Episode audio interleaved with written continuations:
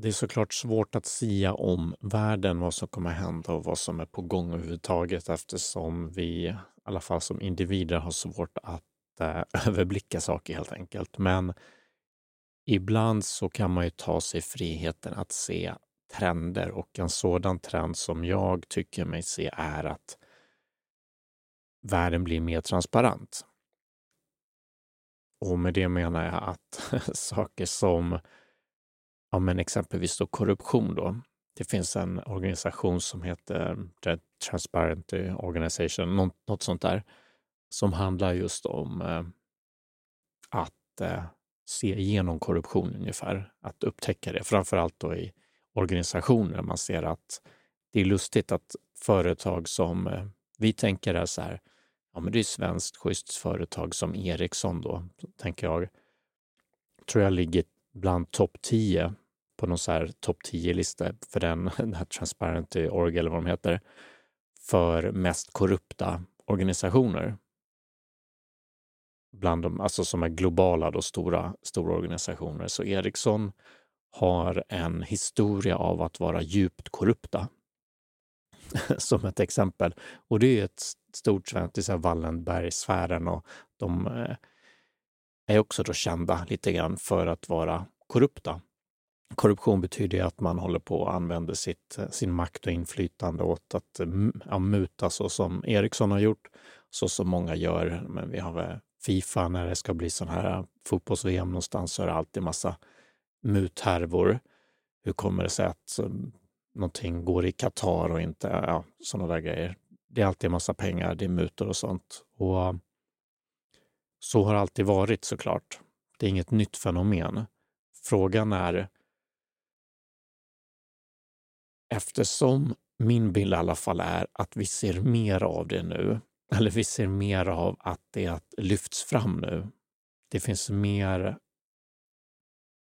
det är igen det här blir svårt eftersom det kan vara en bias. Eftersom jag själv är intresserad av det, tycker det är spännande, så kan det vara att jag ser mer av det. För om man tar grejer på Youtube exempelvis, exempelvis så nästan vad man än är intresserad av så kommer man se att det blir mer och mer av det på Youtube eller ja, andra plattformar.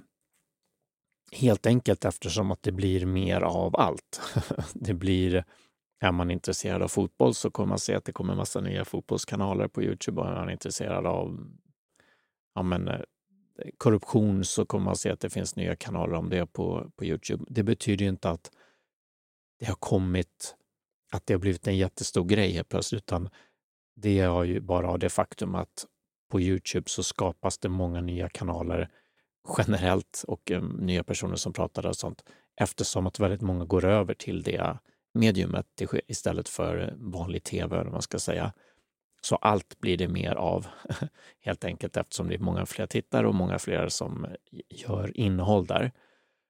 Så, men med det sagt, som sagt, så tror jag ändå att vi går, verkar det som att vi går mot en tid när det blir mer transparent. Och vi ser det på andra saker också eftersom att vi har nu mer möjlighet att sprida information. Så den, en igen, Youtube som exempel, vem som helst runt om i världen, kanske inte Kina och vissa länder, så, men kan i princip, vad säger man, broadcasta skulle jag tänkte säga, man kan sända ut med sin mobil i princip alla alla möjliga människor kan få tag i en mobil. Alla kan skapa då, inte alla, men nästan alla runt om i världen, kan skapa ett konto någonstans på Instagram eller någon, någon typ av tjänst som man kan streama på eller göra videor på och sen bara spela in saker. Så det finns inte, det gör ju också såklart att så här, disinformationen, man ska säga, kan, kan öka tillsammans med det eftersom att ja, men vem som helst kan, kan lägga upp. Men det är ju, som jag ser demokratiskt. Det är bra mycket bättre än att det bara är ett par medieföretag som kontrollerar, som ägs av några, som eh, någon, någon, glo någon global organisation som då såklart har, eh, vad säger man, gillar vissa, precis som jag som människa har en viss bias, så har olika globala organisationer också en bias de skriver inte dåligt om sig själva som ehm, ja, men Amazon och eh, Amazon äger en del nyhets, vad heter det, en, en del tidningar, Washington Post där, jag vet inte, jag har inte koll på det där. Men då skriver ju inte de illa om Jeff Bezos antagligen, Även, eller om Amazon heller för den delen, även fast de håller på med massa dåliga grejer, precis som de flesta stora, eller många i alla fall, globala företag. De har ja, men så här, arbetare som håller på med eh, i, i, eh, i länder där de får dåligt betalt, de, eller de, ja, alla de här grejerna som varit med Amazons arbetare, även i, även i USA. Så dåliga arbetsförhållanden, dåligt fackförbund eller inget fackförbund och sådär. Lite det som Elon Musk har på bråkat eh, med Sverige om också. Men vad vi ser är att mer och mer igen då, av det blir, kommer upp till ytan. Draining the Swamp är ju den här eh, på den extrema, extrema sidan av det är ju Qanon då och eh, alla konspirationsteorier. Så de ligger ju väldigt långt ut på spektrat av att eh, ta fram den här eh, korruptionen då som finns. Allting som eh, människor säger är korruption eller konspiration och sånt där är ju såklart inte sant eftersom ja, många saker är helt enkelt inte sanna eller går inte att verifiera eller vad det nu är för någonting.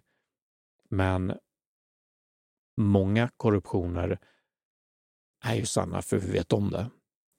Och det är därför det blir så, tycker jag, häftigt eller bra när man tar sådana här grejer som ligger nära, som Ericsson exempel, eller som vad var det, Nordea eller någon av de här bankerna som tvättar pengar i Estland. Det är sånt där som jag tror många på gatan tänker att eh, nej men så håller väl inte svenska företag på. De håller väl inte på att tvätta maffiapengar och mutar folk runt om i världen. Så jo, det gör de. De gör det. Och eh, det är ganska enkelt på ett sätt, kan jag, i mitt huvud i alla fall, eftersom att företag som är aktiebolag också har ju ja, men inskrivet att det, de ska göra det, de ska fatta beslutsstyrelsen och sådär för saker som hela tiden bara gynnar företaget. De har ingen, det finns ingen inbyggd etik i företag, utan det finns bara att maximera eh, aktieägarnas portföljer. Det är maximera vinst, det är det. Och eh, åker man dit på sådana här saker så är det såklart inte bra när läkemedelsbolag åker dit på att de har förfalskat eh, data och forskning och sagt att eh, ja, Oxycontin eller något sånt där är eh, inte beroendeframkallande som läkemedelsföretag ofta säger så här, när de kommer tagit fram en ny, ny eh, starkt beroendeframkallande sak som de vill kränga. Så, säger de, så, så tar de fram forskning som visar att det inte alls är det. Eller som eh, vad heter Marlboro och sådana där som sponsrade forskning under många år och sa att rökning var ofarligt. Idag är det så här, den, eh, jag vet inte om den farligaste eller näst farligaste cancern som människor får i genomsnitt. Så extremt eh, hög dödlighet på det jämfört med, det är bland det farligaste vi har. Idag är det den första grejen man säger, sluta röka, det är typ det viktigaste man kan göra. Men för inte så länge sedan så var det ofarligt och till och med bra. Men det var ju lika farligt då. Så sådana grejer, ja, men likt med läkemedelsföretag då, som, som vi vet förfalskar sånt här och ljuger om sådana saker. Därför att de är företag. Det är min poäng då. Företag, ett, ett läkemedelsföretag, bara för att det ser ut som att de gör saker för att här, ta fram mediciner för att folk ska må, må, må bättre. Men det är ju inte deras syfte såklart. Ett läkemedelsföretag finns ju där för att tjäna pengar. Och bästa sättet att tjäna pengar ja, är att sälja grejer som folk köper helt enkelt. Eller, och eh, även om de blir beroende av det till exempel. Som sagt, om det blir för dåligt så att man förlorar pengar på det så är det inte bra.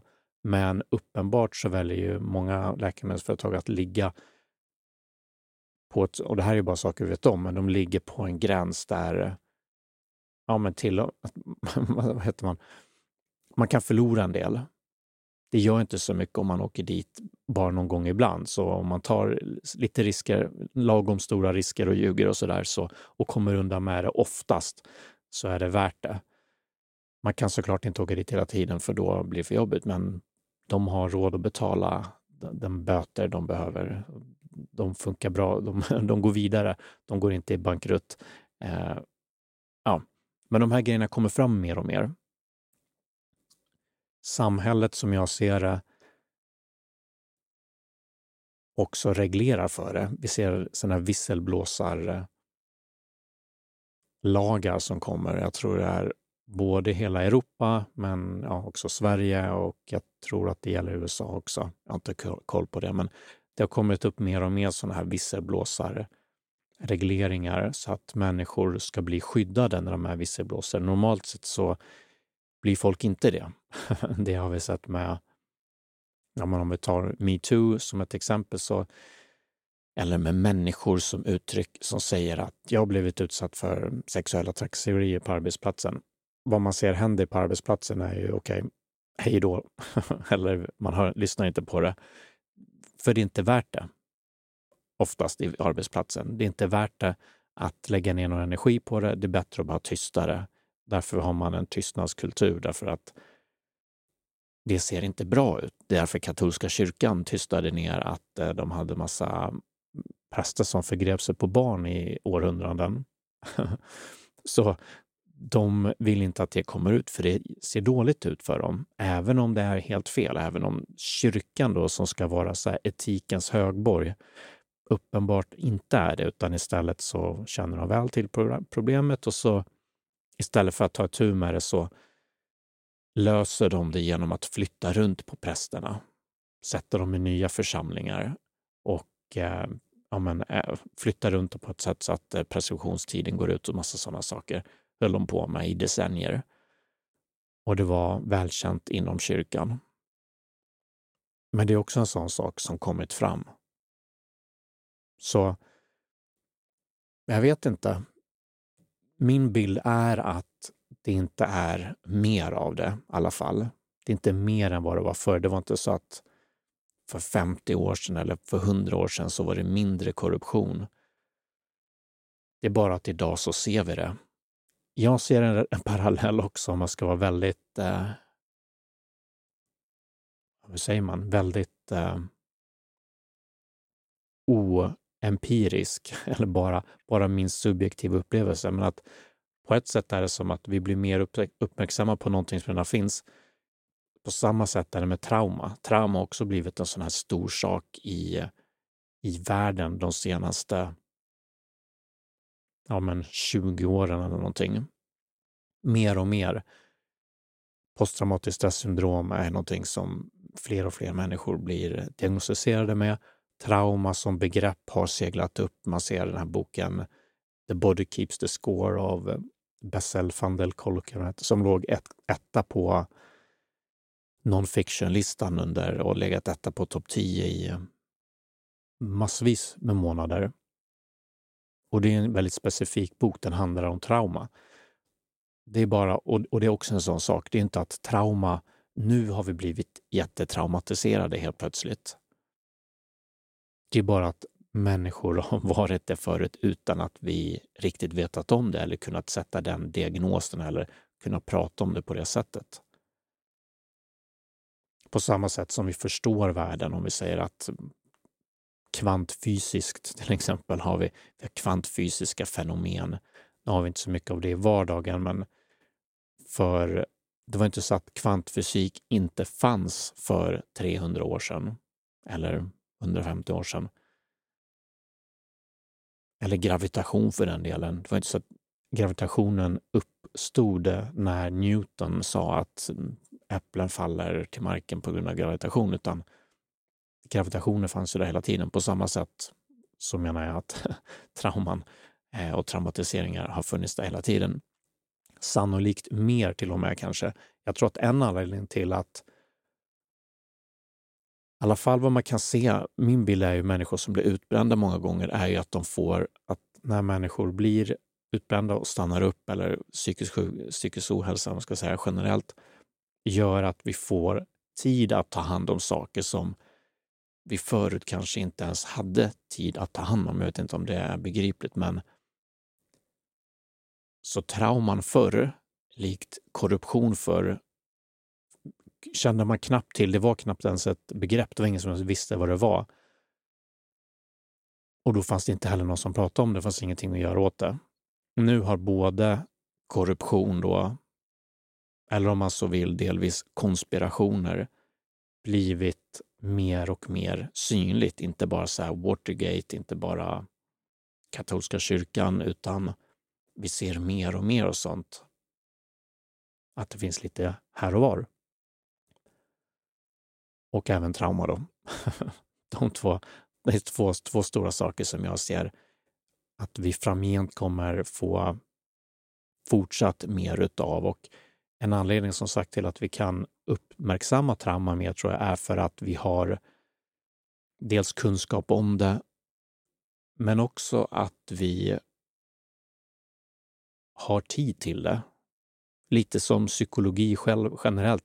Det var ingen som gick till psykolog överhuvudtaget för Det var bara rika, ja, men rika kvinnor när Freud höll på och sen mer idag nu så går lite mer vem som helst till det.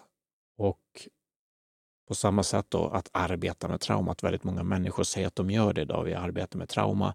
Det är någonting som inte de andliga traditionerna talar särskilt mycket om alls, skulle jag säga.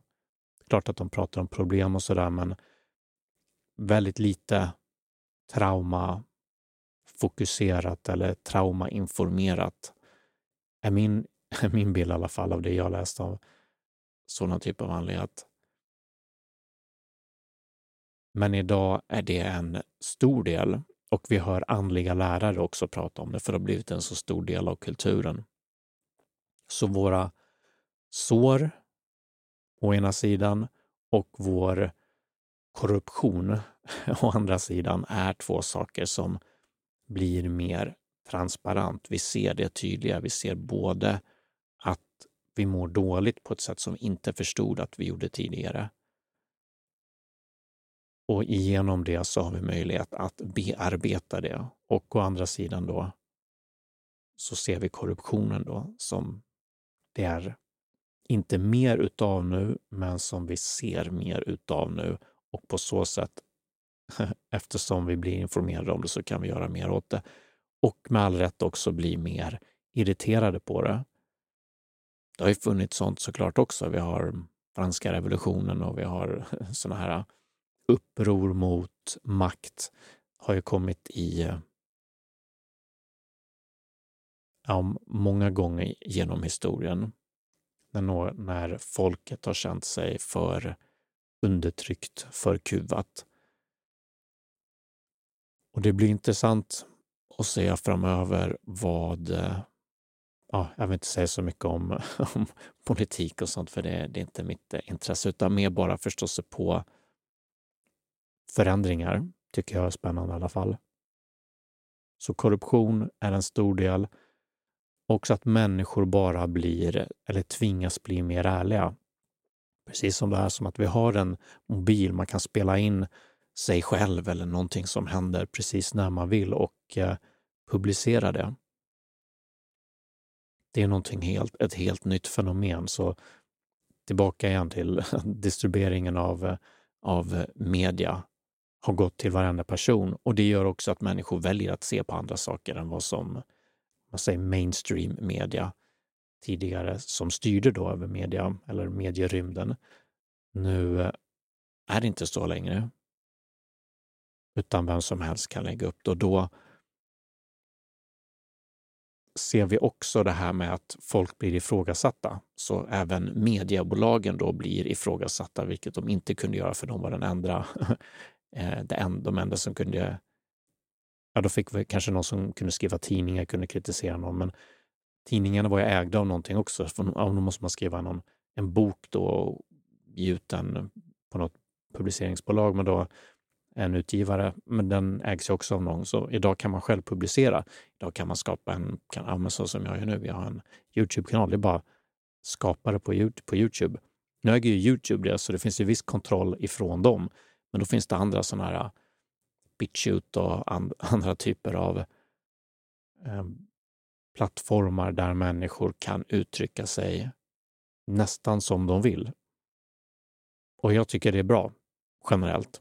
Det är bra att eh, människor har rätt, får rätt eller kan uttrycka sig och att vi inte är styrda på samma sätt. Och det öppnar upp då. Det öppnar upp för att ifrågasätta. Ifrågasätta människor vid makt. Ifrågasätta samhällsstrukturer. Ifrågasätta då korruption, olika typer av korruption och vi kan prata om det mer fritt än vad vi kunde tidigare. Och det gör att människor gör det också. Så vi ser mer av det. Vi ser mer transparens som närmar sig, tror jag. Att människor blir helt enkelt eh, det på när andra människor, folk vid makt framförallt, gör saker som inte är okej. Okay. Det var... Jag kommer inte ihåg vad det var för någonting nu, men, mång, ja, men när vi tar eh, i Storbritannien så var ju de här, eh, under covid så festade liksom deras, eh, vad de nu kallar det för, med varandra, Boris Johnson och company.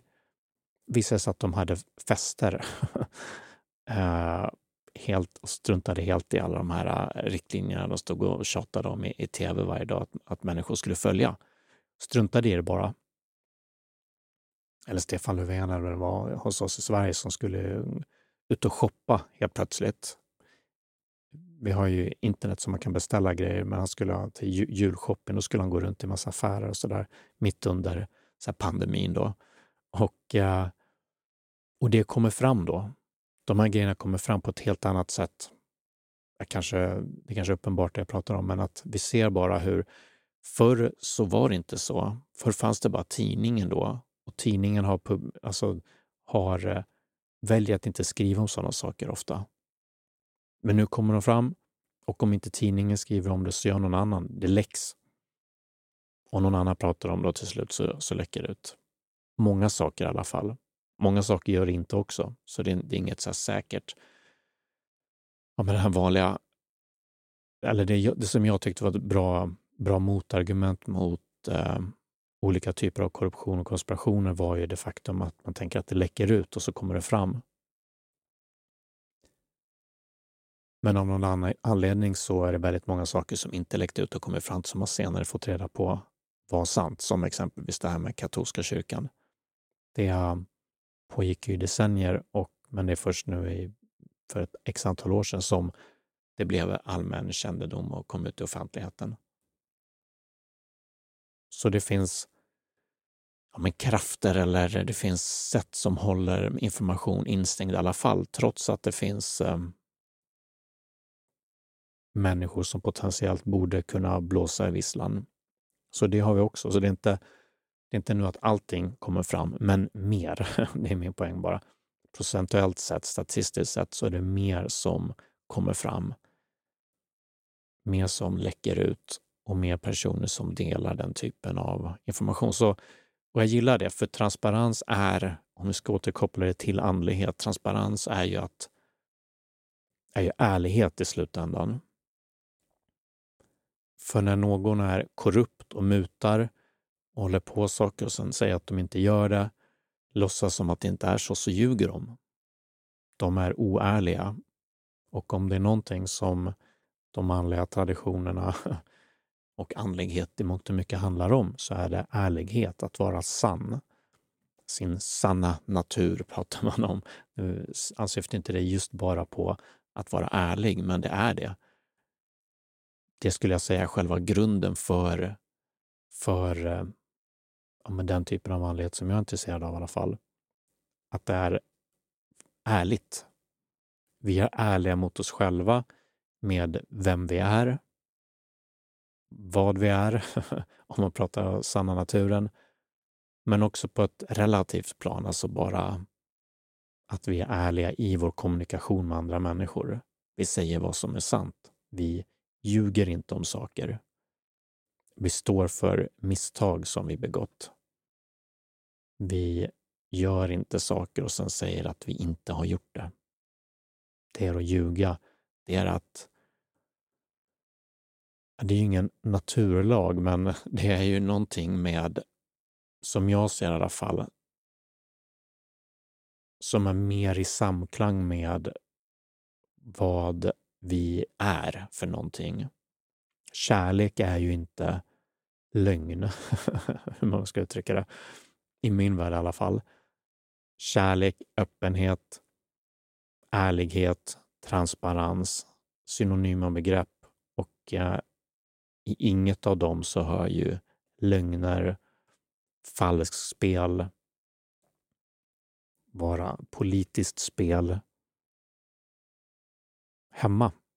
Därför att det är, går emot den öppna, kärleksfulla, transparenta, ärliga. Det är motsatsord. I slutändan så är det ju samma sak såklart. I slutändan så finns det inget, beror på hur man ser det såklart. Det, det, blir, det är svårt att prata om det när, när man drar det så långt som som vad är slutet på den andliga resan? Vad är, vad är det här för någonting egentligen? Vad är det vi... Vad är det här? Den stora frågan, vem är jag? I slutändan är ett sätt att se på det, jag allt, vi allt. Du som lyssnar på det är det här. Vi är både det, det positiva och det negativa. Och det positiva, positiva och negativa är bara motsatsord som enbart har mening i våra sinnen, i vårt tänkande, diskursiva, narrativa sinne. Men när vi går bortom det så finns det en sanning som går även bortom rätt och fel, sant och falskt, negativt och positivt. Och det är en källa att hämta kraft, emot, kraft ifrån när det är jobbigt också. När man tycker att saker är irriterande. Eller fel eller dåligt. Inte för att bli apatisk eller vad säger man, eh, passiv. Utan bara för att inse sanningen egentligen. Och sen kan vi agera ändå. Så vi kan vara djupt politiskt intresserade och aktivister eller inte. Vi kan vara precis så som vi vill. Och det finns egentligen ingenting att, att säga om det. När man drar det, när man drar det så långt. Så vad jag pratade om innan är mer i relativa termer då. I relativa termer så kan vi ha åsikter. I relativa termer så kan vi tycka att det är dåligt med korruption. I relativa termer så kan vi också tycka att, eh, eller tänka rent eh, logiskt, rationellt, man ska säga att det behövs människor som gör dumma grejer det behövs människor som gör eh, saker vi inte gillar för att det ska hända någonting överhuvudtaget. Det är det vi får med dualism. Det är det vi får med eh, att det inte bara är en sak. Det kommer på köpet ungefär. Så vill vi ha glädje så behöver vi tråkigheter också ungefär.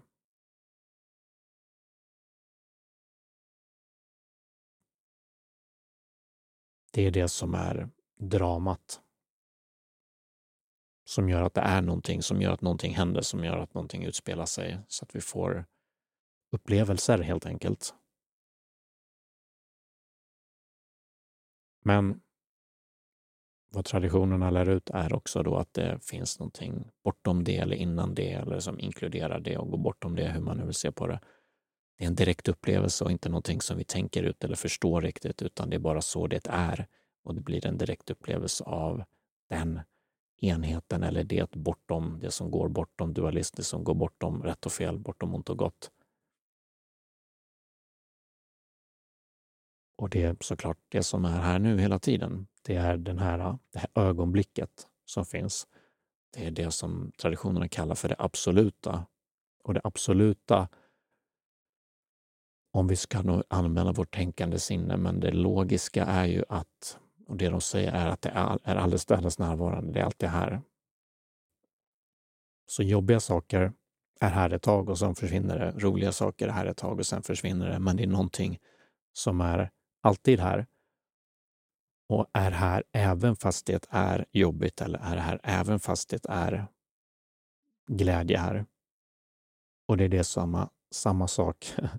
Det är samma som är här just nu i den här stunden. Och det är inget annat egentligen som finns än den här stunden.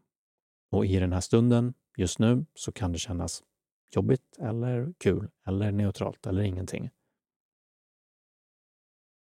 Men det är inte det vi söker när vi försöker hitta kärnan.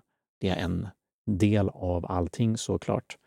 Men det finns någonting i den här stunden, i det här ögonblicket som går bortom ord och begrepp, bortom det vi kan förstå, bortom rätt och fel, bortom upp och ner, hit och dit, bortom dualism till det här då icke-dualistiska.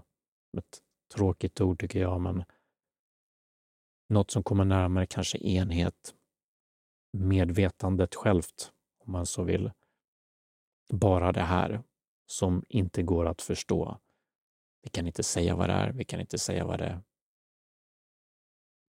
Jag tänkte säga vi kan inte säga vad det inte är, men det är mycket det brukar vara en del ofta att säga vad det inte är. Det är inte det, är inte det, det är inte det, det är inte själen, det är inte sanningen, det är inte det, utan det är någonting som går bortom alla de här begreppen bortom det vi kan tänka oss, bortom det vi kan förstå, bortom det vi... För det tänkande sinnet är också bara en liten del i det här, precis som eh, ens mobil eller precis som skon. Precis som trädet. kan vara vackert, fint och jättebra, men det är bara en pytteliten del av vad det här är. Den här stunden just nu. För när du slutar tänka, när du slutar uppmärksamma dig själv och bara uppmärksam nuet, just nu, så var är du då? Var är jaget? Vem är vi när vi inte tänker, när det är tyst? Det, går, det kommer närmare det här som traditionerna pratar om. Det kommer närmare ens sanna natur, närmare upplevelsen av det för den sanna natur är såklart ja, det absoluta, det som alltid är här. Det går aldrig att eh, inte vara det eller aldrig att det inte skulle vara här. Det är här nu, det är alltid här, det är den här stunden. Och vi kan ja, men tuna in på det, eller man ska säga. Vi kan uppleva det mer tydligt genom att bara vara.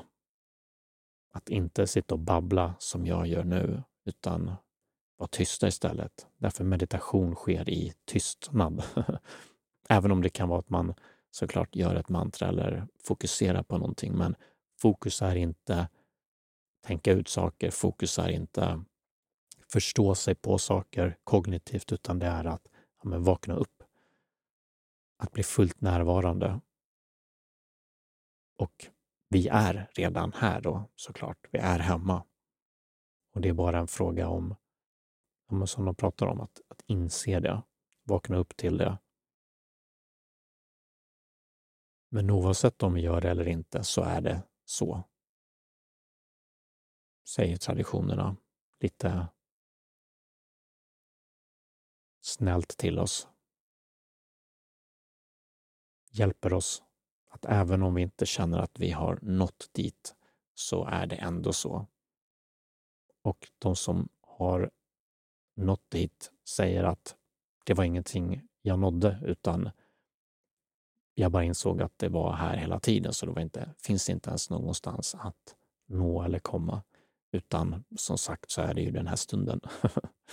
det är den här stunden och eh, det är inte svårare än så. Och det är tvärtom för enkelt istället många gånger.